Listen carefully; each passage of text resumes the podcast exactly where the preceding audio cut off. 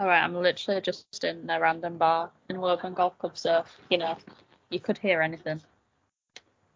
Nah, n- not a club like Woburn. Storming into your territory, George. George Yeah, set no. me up really well. Like, yeah, you can use the short game mm. area. Shut all morning for kids coaching. It's shut. Do you really think that George actually asked someone? No, I don't didn't. know. why- I don't know why I trusted George to be honest. It He was a- obviously just went, yeah, it's fine, just go up. No, I was there Saturday out, but there was just no one to ask. So The pro Woburn doesn't work on a Saturday. Oh yeah, it's a su- they do the summer camps, don't they? I did that once, and uh, I had Ian Poulter came and did a little chat. I don't suppose that was the day after the 2014 Open, was it? Because I at the 2014 Open, Yeah. I drove from Hoylake at God knows what time in the morning to Woburn to interview Ian Poulter. And my boss at the time wanted him to get in a bunker and do like snow angels in the sand. And I was like, I'm not asking him to do that. And I had like a, pro- it was a video thing, so I had a producer with me, and I said, I, look, I'm, I'm here to ask him questions. I'm absolutely not asking Ian Poulter to get in the sand and let someone who is very aware of his appearance and how he looks. And uh, my producer said to Ian, he's like, um, oh Ian, our boss was wondering if you would mind just getting in the sand and we'll just do some like a photo shoot of you doing like snow angels or sand angels. And Ian just went, mate, I don't care if it's ESPN, you can f off. Yeah. and. I was like, I told you, I told you, you wouldn't do it.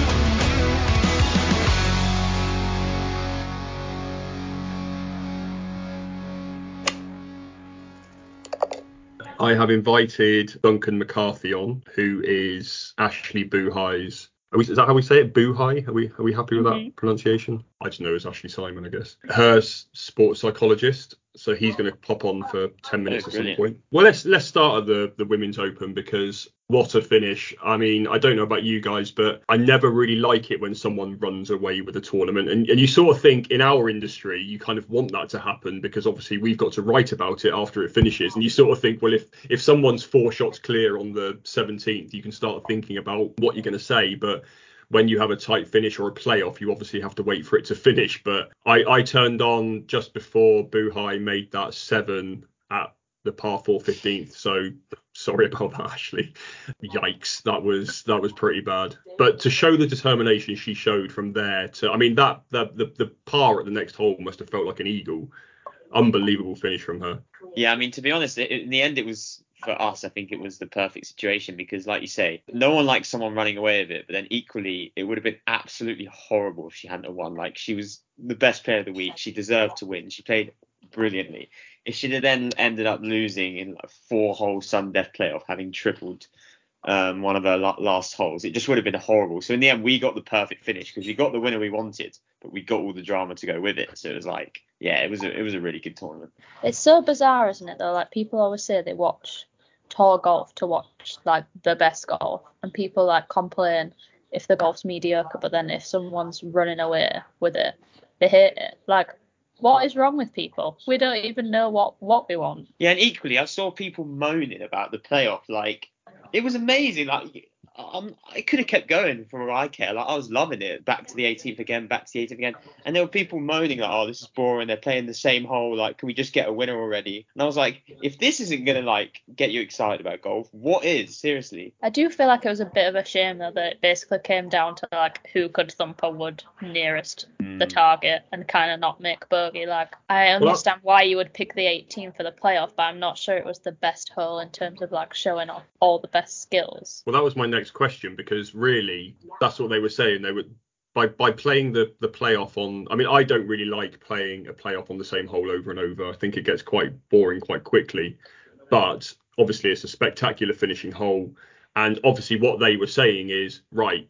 Who can make par and win this thing? Because let's face it, it was it, it was never going to be a birdie on that hole, even you know whoever you are. I mean, it's weird, isn't it? Because people were like, oh, well, someone's going to lose it with a five. Whereas if it was a par five, which it probably could have fairly easily been given the distance. People would have been like, oh, she's won it with a birdie.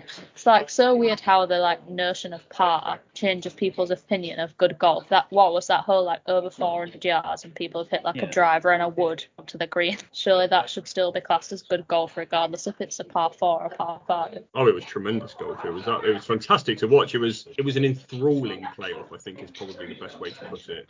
It was like it felt like even though I don't think it should have been played on the same hole over and over again, couldn't take my eyes off it. It was just incredible. Exactly. They didn't miss the fairway from the tee though. I got to the point after two after two playoff holes. I thought just let them drop in the middle of the fairway and just play it from there. just play it from 200 in. Well, in the end, that was sort of the decider, wasn't it? When In Gee put it in the in the bunker, tee shot on the fourth playoff hole, and then that so that just sort of proved how crucial it was to hit that fairway on that hole because it was already basically an impossible hole, even with them bombing one down the middle. So it was like, what it's actually going to come down to is probably someone missing the fairway, and in the end, it sort of did. But let's not take anything away from that that bunker shot from Buhai. Like everyone talked about, obviously Fitzpatrick's epic epic bunker shot in the U.S. Open, like. This is up there in terms of just everything's on the line and like And when you consider wrong. what had gone on before as well with the Yeah. triple bogey and I mean, it was so. just I mean, that bunker shot with that that island bunker on the right hand side of the green, which makes me squeamish looking at it. Like when people are behind that bit in the middle, I'm just like, how, how do you even play this? And, and even uh, Chun made it look easy on the first playoff hole as well. Like both of them, it was just like it was exceptional. Like I couldn't believe it really. And let's not we need to uh, go down there and do some bunker recreation shots. absolutely. See how close you lot can get from there. Why us? Will they get it near the pin? Will they get it out of the bunker? Who knows? The um, What, you, what you're saying is we're the comedy value here. Who's on that shot? Brilliant. I, th- I I think we should add as well that In Gee Chun isn't some up and comer. She's a multiple major champion. She was going for the Grand Slam. I mean, that just again, that everything adds up to just how impressive this victory was for Buhai. And obviously, we saw the footage of her husband, Dave, I think he's called, in the background, just with his pint in one hand and you know fisting the air with the other hand. It was just wonderful to watch. It really was. Well, it was so good because I didn't realize that he's so he's Lee's caddy, isn't he? And she Yeah. finished a few holes before Buhai finished, and then they cut to him, and he was basically like rushing to get everything done with obviously his players, so he could then get back out on the course and and see his wife finish. Like it was just amazing. Like he was, I think he.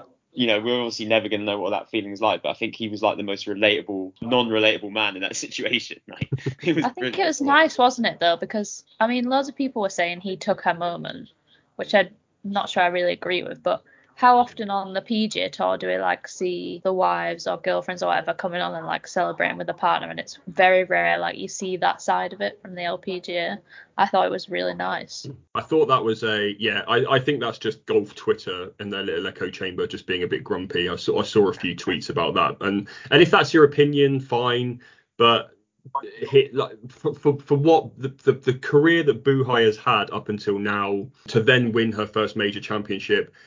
In Gee Chun did not care one bit. She was absolutely. She had a massive smile on her face. She did not care that Dave had run on the green to congratulate his wife before uh, In Gee Chun had had a chance to shake her hand. Like she didn't mind that at all. I, I, think that's that's just golf Twitter being their usual grumpy self. I think.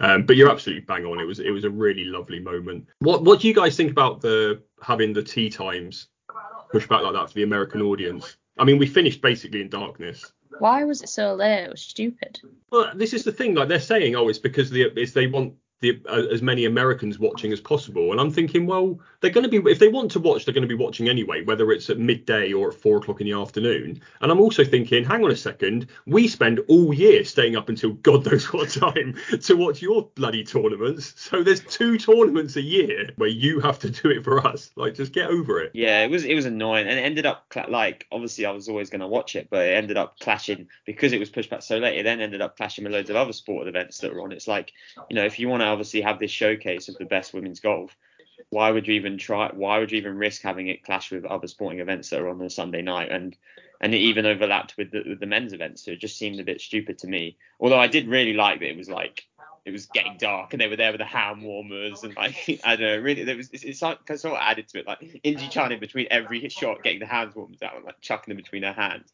and darkness was coming in it was like I don't know it was pretty cool They were lucky that that playoff finished on that on that hole on the fourth yeah because Yeah, otherwise they- they- we would have been we would have Monday. been going back today. Yeah. We Well, because when she right lifted now. the trophy, it was com- it was like complete darkness by that time. Like, There's a really good photo of her when she finally did get rewarded um, the trophy, and it's by that time it's like pitch black. And I was thinking like, if this had gone to a, a fifth Sudden Death playoff hole, like we're in trouble here.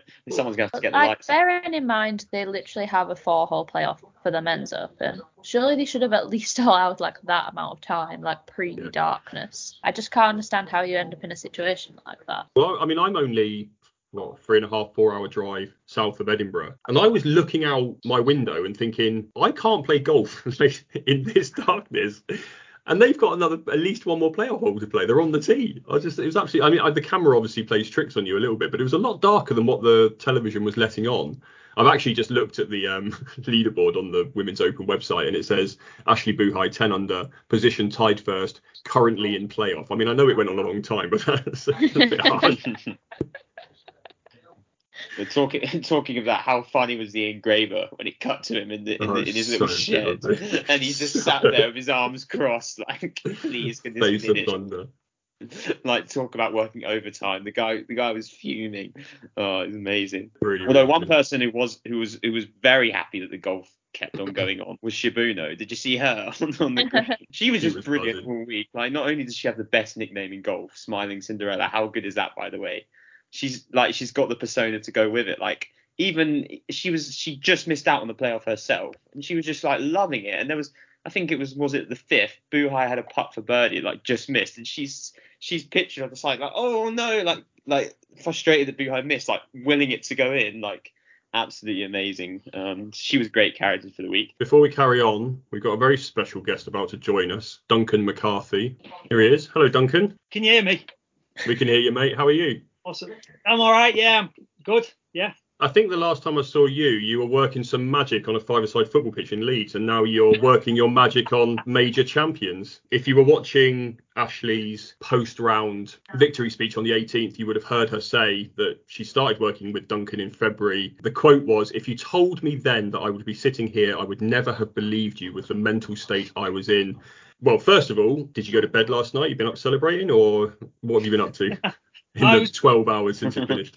Yeah, I know. No, it was pretty boring. Um, I watched it. Uh, we kept the boys up, um, the youngsters.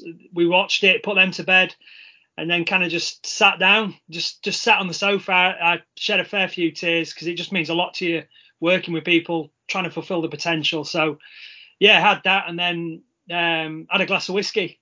Quite- quite a bit of whiskey. Um, but yeah, so I just sat there with a whiskey and then spoke to my dad, um, and then Ash rang a bit later after she'd kind of done all the sort of media stuff, I guess, and um, she just rang on a video call, just waving the trophy, going, "Look what we got! Look what we got!" And that was it. And then I was like, "Oh my god, I'm knackered." So I went to bed, and then I was up early this morning. I didn't really sleep, but um, yeah. What did- so What did she say when she called you? She she just said, bless her, she just said thank you, uh, thank you for everything, and you know, um, it was just a bit of a blur, and I just said, oh, I bet Dave's buzzing, and she said, yeah, yeah, he's had a fair few sherbets by now. So, Well, we saw that on the telly. yeah. I kept seeing it. I was like, is that another pint or is that the same pint? Uh, by the sounds of it, I think it was a different one every time. But um, yeah, she was just made up and um, she'd changed her flight because obviously what happened, what have you. So yeah, I'm just chuffed. I'm just chuffed for them too because they are genuinely two top top people. So yeah, awesome. Just tell us a little bit about your relationship with Ashleigh, like how you got started. I was going to say the early days of your relationship, but I suppose it still is the early days. You've only been working with her for a handful of months. Just tell us about your relationship so far. I got introduced to her by her swing coach, Doug Doug Wood, um, who also introduced me to one of my other players in America. And um, yeah, I mean, when we first started working together, it was as a per. I, w- I was talk about people as the performer and the person. Um, and the person was just been struggling with quite a few things, um, so it was important to do some work on that um, and get her into a good place again. And then after that, really, then we could look at the performing skills um, that are required in the performing arena. And yeah, we've done that. But she's she's one of those who just she listens really, really well and digests it and then puts it in play. Um, and doesn't let anything get in the way of that. So it's um, yeah, we've we've done some great work this year. But um, she's a you know you're only as good as the people you work with, and, and she's a pleasure to work with. So How do you go about getting a player from that position to in the position where we were just talking a minute ago before you came on about how the, the, the grit and the determination to show from going from a, a triple bogey on the 15th to then uh, to be able to see out a four hole playoff and actually overcome not only what had happened before, but to overcome a multiple major champion who was going for the for the Grand Slam. Just tell us how you get a player from from the state she described herself in in February to to, to where she is now. Mm, um, it's pretty simple, really. Get them to do everything opposite to what I advise, and then they're normally all right.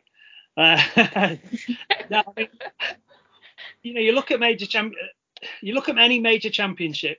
It's not easy. It's it's not easy to win. Um, you're always going to face a challenge, and and the thing about it's not a golfing thing. It's it's probably not a sport thing. It's a life thing. Is you don't know when your boat's going to get rocked. You don't know when something that challenge is going to jump and you have to be ready for whenever that might happen. Not that you're anticipating it, you're focused on what you do want to do, um, but you have to be aware that when that comes, that's the moment that you shine. It's not when it's not shining when it's all going your way. That's pretty straightforward. But what what we do know is that when you get into the back nine holes of it, not just a major but a championship, and you get closer to the line, it's pretty obvious, in, in specifically to golf, that you you're obviously hitting good golf shots. So so technically you're in a good place. Physically you're in a good place for your body. So then for me, closer you get down to the finish line, it becomes a mental game. And and it's not about controlling things that are going on with other players or leaderboards, etc. It's about controlling yourself and understanding that you can only control your actions and your reactions and your attitude. And and when that boat gets rocked, like it did um, with Ash, you know, when she had a seven, you know, I was watching it unfold and I was still sat there going, no, no, what's, what's going on? I'm like, okay, right, just take your breath, take your breath, bring it back, remind yourself of the stuff that we've done, and and that was that was massive because the golf shot she got on 16 was phenomenal. Um, it was an easy par. Uh, she gave herself a little bit of an outside chance of birdie, but it was, it was, an easy par. And then what she did on 17, she missed a great birdie opportunity, but again, an easy par. And the same on 18. So how she responded for me was absolutely critical and and it's just in that moment not going with the emotion of the situation but coming back to the logic of what we've worked on over and over so well, I was going to, I was going to ask you uh, how you were feeling uh, uh, when she had that seven, but you've answered that. I mean, we, I said before you came on that that par at 16 must have felt like an eagle. Mean, you must have been thinking, God, I wish I could just get on the phone to her right now. Yeah, uh, a, a, little bit, but then also, you know, the competitor in me as well. I'm sat there going, oh, this is going to be interesting. See how she responds, see how she does, and and watching her on the camera, you know, um, it was interesting with like the commentators sort of saying, oh, she, you know, she looks nervous. I'm thinking, no, no, no, no, that face that she pulls when she kind of bites her bottom lip, she pulls that when she's focused. Um, I see that, I've seen that a lot of times. Um, so knowing that she was actually taking control of herself through tiny little things like that, it was it was always going to be good um, from then on because she was playing good golf. She hit a poor execution into the bunker. It happens in, in tournaments, especially majors. Um, and she just caught caught the bunker shot a little bit thin. You're in the thick stuff. Yeah, all right. She might have rushed it a little bit, but if that's her one blip, then then that's what it is. Um, but she she absolutely stood strong in the with an next shot, the rough out the um, the wood out the rough um, which showed me that you know what she's she's willing to stand up here. She's she's got the strength inside, and um, yeah, fair play to her. A lot of times in the media now, people have this notion that like people either have the mindset to win or they don't, and like it's just something you're born with. What's your thought thought process on that? Because I feel like surely it's something that can be developed as a skill, just as like any other golf skill can be developed. Absolutely, Hannah. Everything can be developed. Um, every, every look at the things that we have as people. They're skills. Now some of them might come it might have come quite easy to us or quite naturally but ultimately we get good at what we do regularly. So let's just make sure that what we do regularly is helpful. Um, and and someone like ash they they're learned. Um, no doubt about it that the desire, the motivation, um, that's something that's inbuilt. That that desire to keep going on your journey, um, even when things get ugly. That's that's something for me that you can you can work on, but it's it, it, it's a bit of an individual thing that's just resides inside you. But in terms of all the other skills around that, um, absolutely it can be learnt. It's only like you know, taking somebody in and teaching them the golf swing, you, you, if somebody puts the time in, they can they can get pretty decent and, and proficient uh, by putting the time in on the right things. And it's the same with the mental game. And you know, you look at any performance, especially in golf, you break it. I always break it down to three areas. You've got your physical performance, mental performance, and technical performance. And one or two of those could be struggling, but for me, you can always have a quality mental performance. Um, and that's what we try and pride ourselves on, or try and pride myself on with the players. Do you think the mental game in golf has been overlooked somewhat over the last however many years or decades? Um, I, I, think it's fashionable to work on your swing, definitely. Um, and I probably go back to the Faldo days, you know, when he restructured his swing, and um, it, it's always a case when you watch golf, if they hit a bad shot, it's it's always referred to as oh, as a poor golf swing. It's like no, that could have been a lack of engagement. It could have been a poor, poor course, a poor course management decision. Um, they could have been distracted. They might be in a bad place mentally. They might be injured uh, physically. Uh, but it always comes back to technical, and, and because that's ultimately what gives you the result of the shot, the hitting of the the hitting of the ball. But what happens before that is a great decision uh, full engagement, full commitment, and great acceptance after the outcome. And um, those things go around the, the, technical element. But yeah, without the, without any of those areas performing, you're going to struggle. But I think I think it's coming to um, the surface a little bit more. Um, but also, so's mental health. I think with some people are starting to look within now for their answers rather than externally, which unfortunately a lot of social media pushes that on us, the external sort of gratification. Whereas I think a lot of people now are starting to look within, and especially high performers, they they know that when they stand on a range, the difference between ball striking is very minimal. But the, so the difference has to reside somewhere else, and they're all in good shape on the range now, pretty much.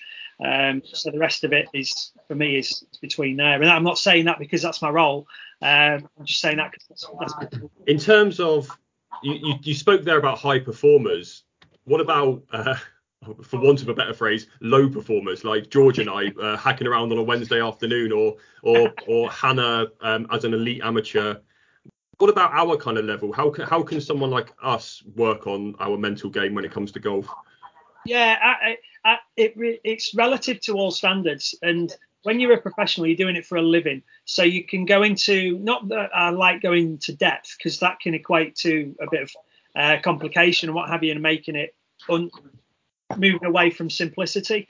But you just got to be aware of how much time you can put into it. But for me, every golfer, like I said before, you've got your physical, technical, mental performance.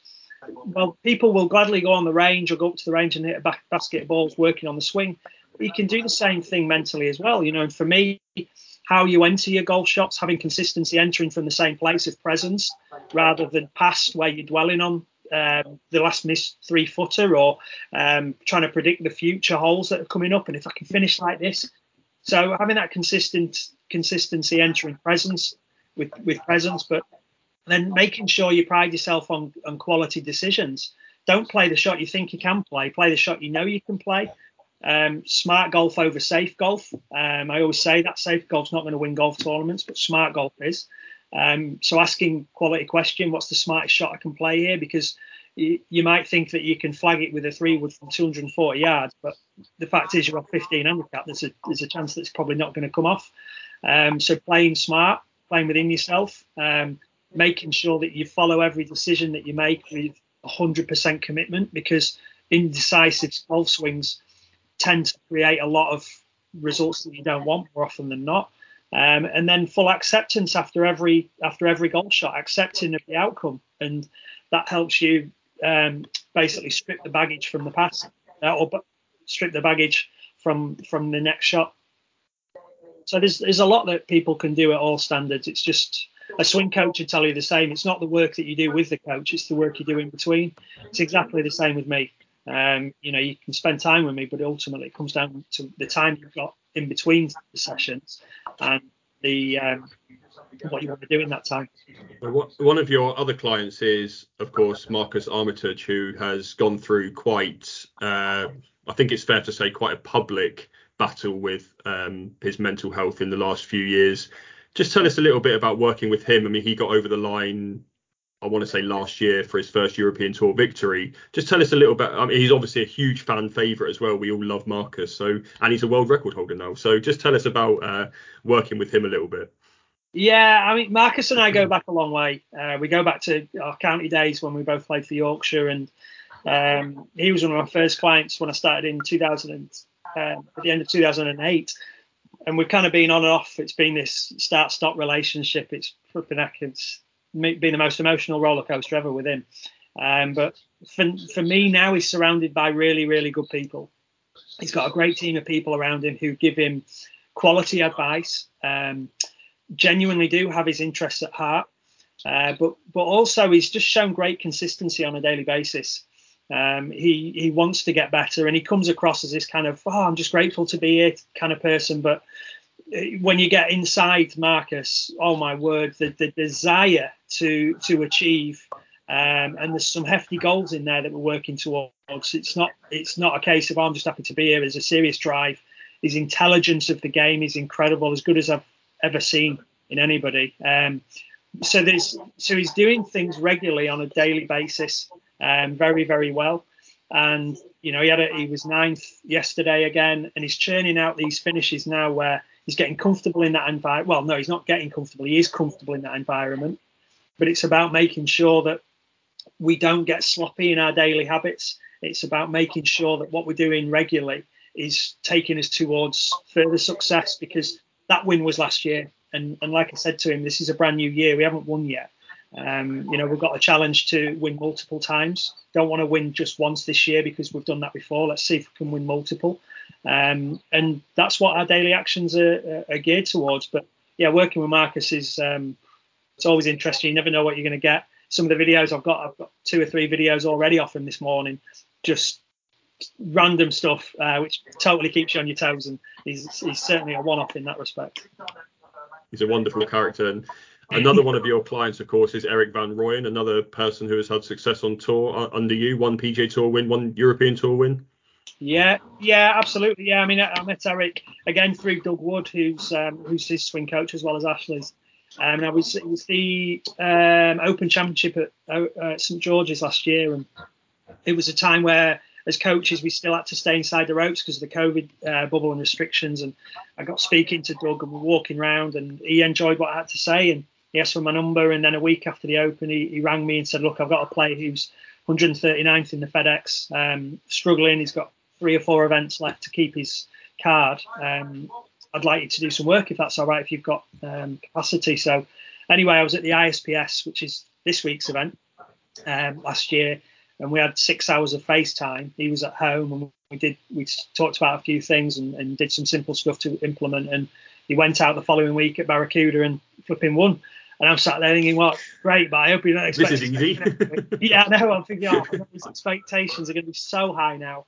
Um, but yeah, so he went out, and obviously the rest is history. That year, we finished 22nd in the FedEx, and it was wonderful. Um, this year, just physically, unfortunately, he's he's had to deal with a couple of injuries, um, which have really set him back, and a couple of illnesses. Um, but yeah, he's again, you know, I'm, I'm, blessed to work with such good people as well as good performers. Um, so it's uh, yeah, it's, it's exciting, but it's interesting. Mental health, you know, he's he's just taking a little bit of time off at the moment. He's back in South Africa to sort sort himself out physically, and we've moved away because there's no tournaments really for him um, for the foreseeable.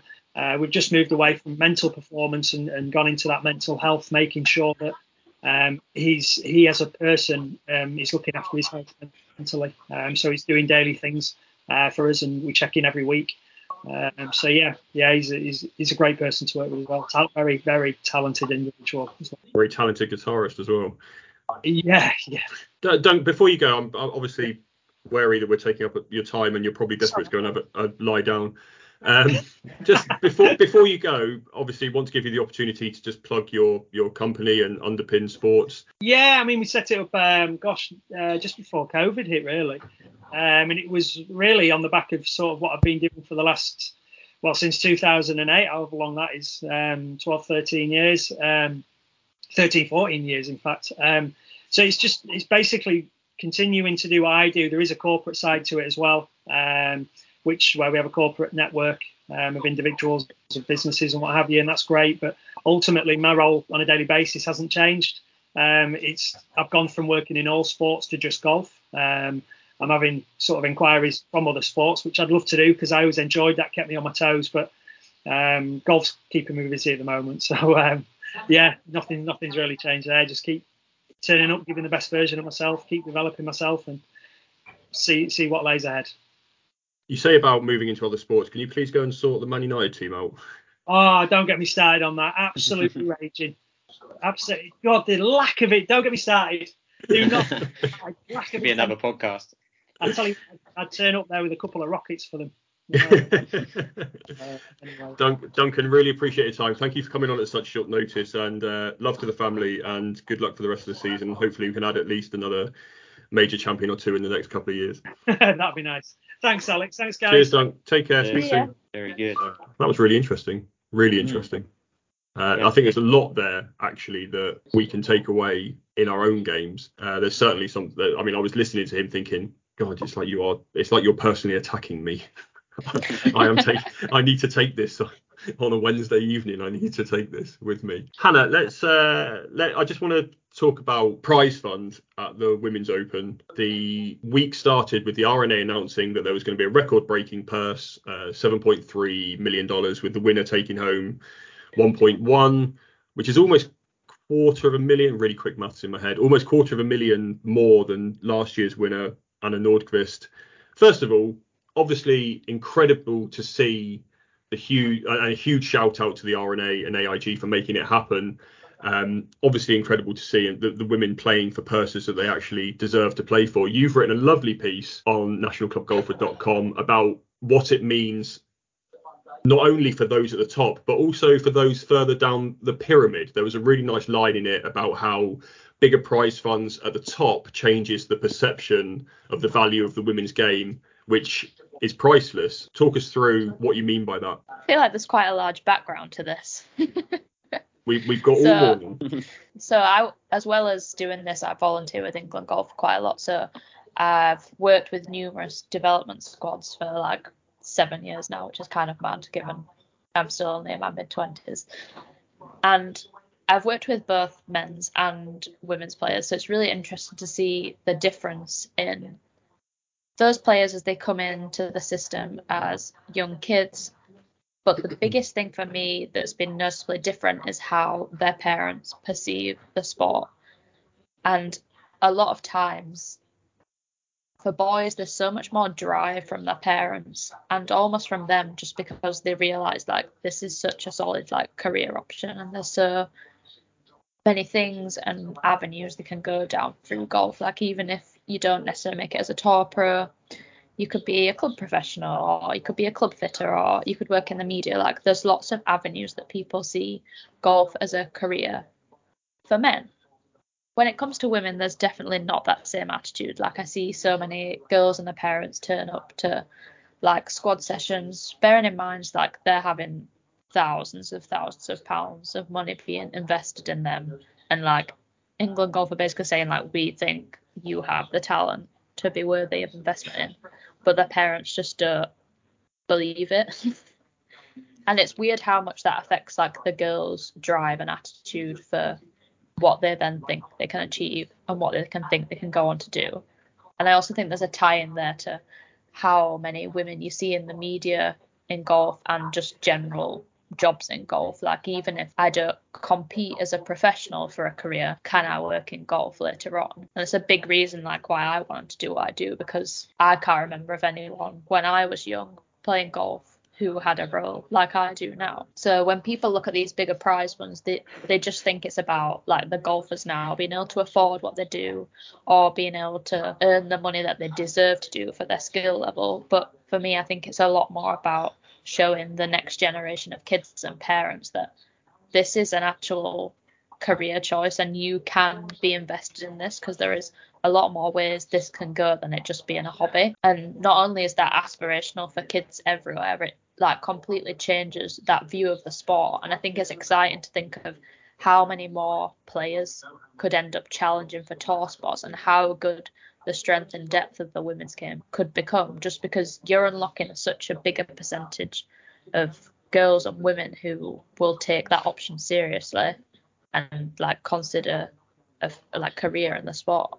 Well, that's really interesting, isn't it? I mean, as someone who is um, a father to a daughter, when who obviously as now she you know she's about to turn six, so of course she's she's exploring what she likes. I mean, she's really into dance. She's she's performed in front of hundreds and hundreds of people on stage, and of course, in my head as a parent, I sort of go, is there money in dancing? I don't know. I like I, just, I don't know the answer to that. And I sort of think she obviously she loves picking up the golf clubs that I've got for her, and she knocks them around. She loves kicking a football round. She loves um, batting around with a with a tennis racket. And I'm just sort of looking at her going, God, please be really good at tennis. That's where all the money is. it's but it's it shouldn't be. It, it absolutely, as you say, you're you're absolutely spot on. Parents shouldn't be like how many how many women are we losing from the game at that age because their parents are looking at them and going, well, there's no money in golf, so what's the point? And I think it's something people would never even think about as an obstacle. Like obviously people think of it as an obstacle to playing golf full time, but they don't think of it as how it can affect like people before that age. And like I'm not a parent, so I can't experience it from the point of view that you do but almost like all these kids that I've coached and mentored through these programs almost become like my kids in a way. And I know them and their parents so well. And like seeing the different attitudes is like, it quite frankly shocked me. And at first I was like, surely not. But then like over the years, getting more and more squads and seeing it the same pattern repeated over and over is is like remarkable, but in the wrong way really. And I've seen people come into that program who are just like incredible golfers. Like you just think you you could almost win a major championship like tomorrow. But like even if they have those skills, like if there's not that unwavering like belief and like attitude from like the whole team, it just doesn't happen. We, I mean, you were talking there about when you first came into this, or how about how you came about coming into this this role as as national club golfers equipment expert now i remember when you first started i mean i remember first of all obviously we we knew you a little bit before you started because you you worked with with people we knew and we obviously had this discussion when we were uh, working out who we were going to hire. And you know, we, we obviously knew that hiring. We, well, first of all, we obviously knew that you're an exceptional golfer and uh, an incredibly nice person, and you you know your golf equipment inside out, which we're all stack those on top of each other. But we knew we were making a statement in hiring a woman in that role. Like we knew what we, we knew we were doing that. I mean, that obviously wasn't the reason we hired you, for the reasons I've just laid out but we knew that was a statement. And when you first started in the role, you you had a couple of obstacles with with other people in the industry. I mean, we don't have to name names and things, but there's always there's always one bit that sticks out in my brain where someone rang you up and, about some new irons from a certain uh, brand and no, said to it was a driver. No, it's a, oh yeah, driver. It was a, sorry, it was a low spinning driver, right? And I got this phone call. I'm, I have only been working there like two or three weeks. Oh god, the PR guy would just like eat his hat now if he thought about what he said to me. He was like, we've got this new driver coming out. Um, we're not sure if you're going to be able to hit it. So do you want me to send it to Dan or Tom instead? I, think we should. Obviously, I think that'll be all right.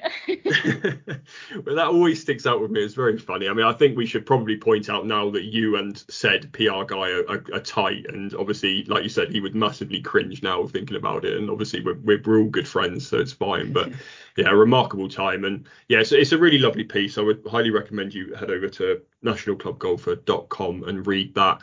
Right, let's move away from the women's open very briefly just to finish up and discuss the well for, let, us start on the dp world tour the Cazoo open. Cazoo are just sponsoring every single i mean this company i'm sure this company only was founded about two years ago and suddenly they're sponsoring everything in, in every single sport. But uh, a wonderful win for callum shinkwin at uh, celtic manor and an incredibly emotional interview at the end. Uh, and that's just, I mean, I don't want to talk about that other tour today. We're not getting onto that because they didn't sponsor us.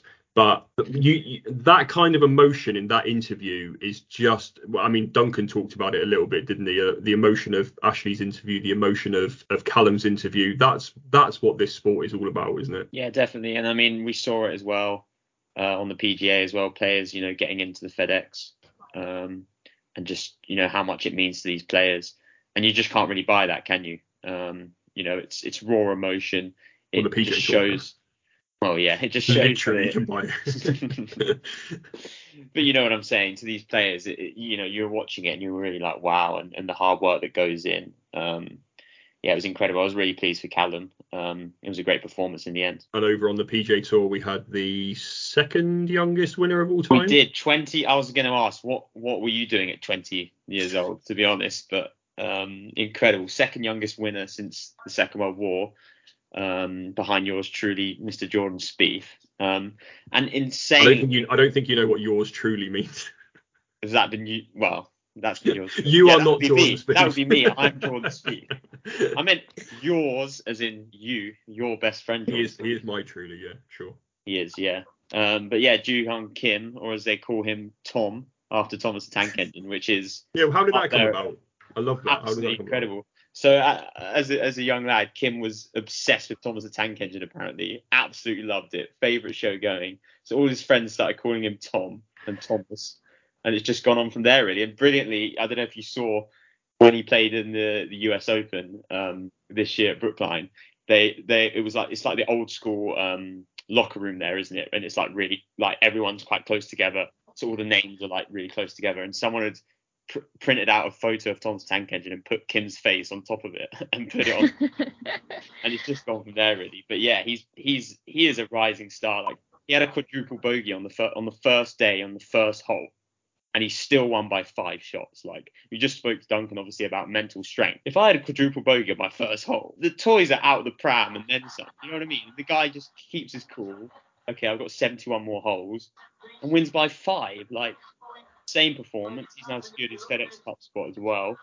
Um, and he's a he's a real real rising star. And I mean, it was great to see as well. I mean, somebody sort of jokingly tweeted like, "Oh, look at the leaderboard. It it looks like the Asian tour because there was so many Asian nationalities in that leaderboard." And we talk about, um, you know, why is there seem to be so many good South Korean Asian women's golfers. Um, and equally, we're now seeing it in the men's game. So, you know, it just shows how much of an international sport this is. Um, and it's just, you know, it's a core nationality now doing well. You know, it's great to see this diversity, and it's it's great to see so many different names um, competing and, and, and up there in the leaderboard. That's one country where the women took the lead, wasn't it? South Korea, absolutely phenomenal country for golf. Incredible, yeah, incredible. So yeah, all round, great weekend of golf. I just oh. can't get enough of the golf at the minute. Like it's just every tournament is delivering. Like I'm, I'm, I'm loving it. I don't know if you saw as well. I, I, I do think it needs to be mentioned because it was hilarious. Paul Dunne at the zoo going shirtless, absolutely no shirtless. Like I don't know if you've seen it. He on one of the holes he just missed the green and his ball was sort of you know when it's like it's it's in the water but it's on top and it is playable. So you know usually it's okay. Let's get the shoes off. Let's roll the socks up. Let's get in and, and take a hack at this. No, Paul Dunne clearly having hit the gym like a madman for the last. Yeah, I was going to say showing off those flexes, was he? I Like I need to how takes his shirt off. Most unnecessary thing I've ever seen. Like he half-heartedly rolled his trousers up, but the shirt came off. And in the end, played a really good shot. But uh, yeah, that was another highlight of the weekend. So as I said, the golf delivered. What more can you want? a few hundred miles north, we had the girls with their hand warmers out. Paul Dunne's just getting his top off. It's obviously a lot nicer in South Wales. All right, guys, that was uh, that was really interesting. I really enjoyed having Duncan on um, and Hannah that uh, talk discussing the the prize funds and what it means uh, at all levels of the game was really interesting. George, thank you as always for filling us in on what happened. For those Yeah, of us be- who, for those of us who can't sit in front of the TV for the reasons I laid out uh, and watch t- uh, watch golf all weekend, um, it's always appreciated. So thank you for that, guys. Uh, listeners, if you're still here, go and follow us on social media. You can just search for National Club Golfer in whichever platform you prefer, and you will find all of us whittering on nonsense about golf.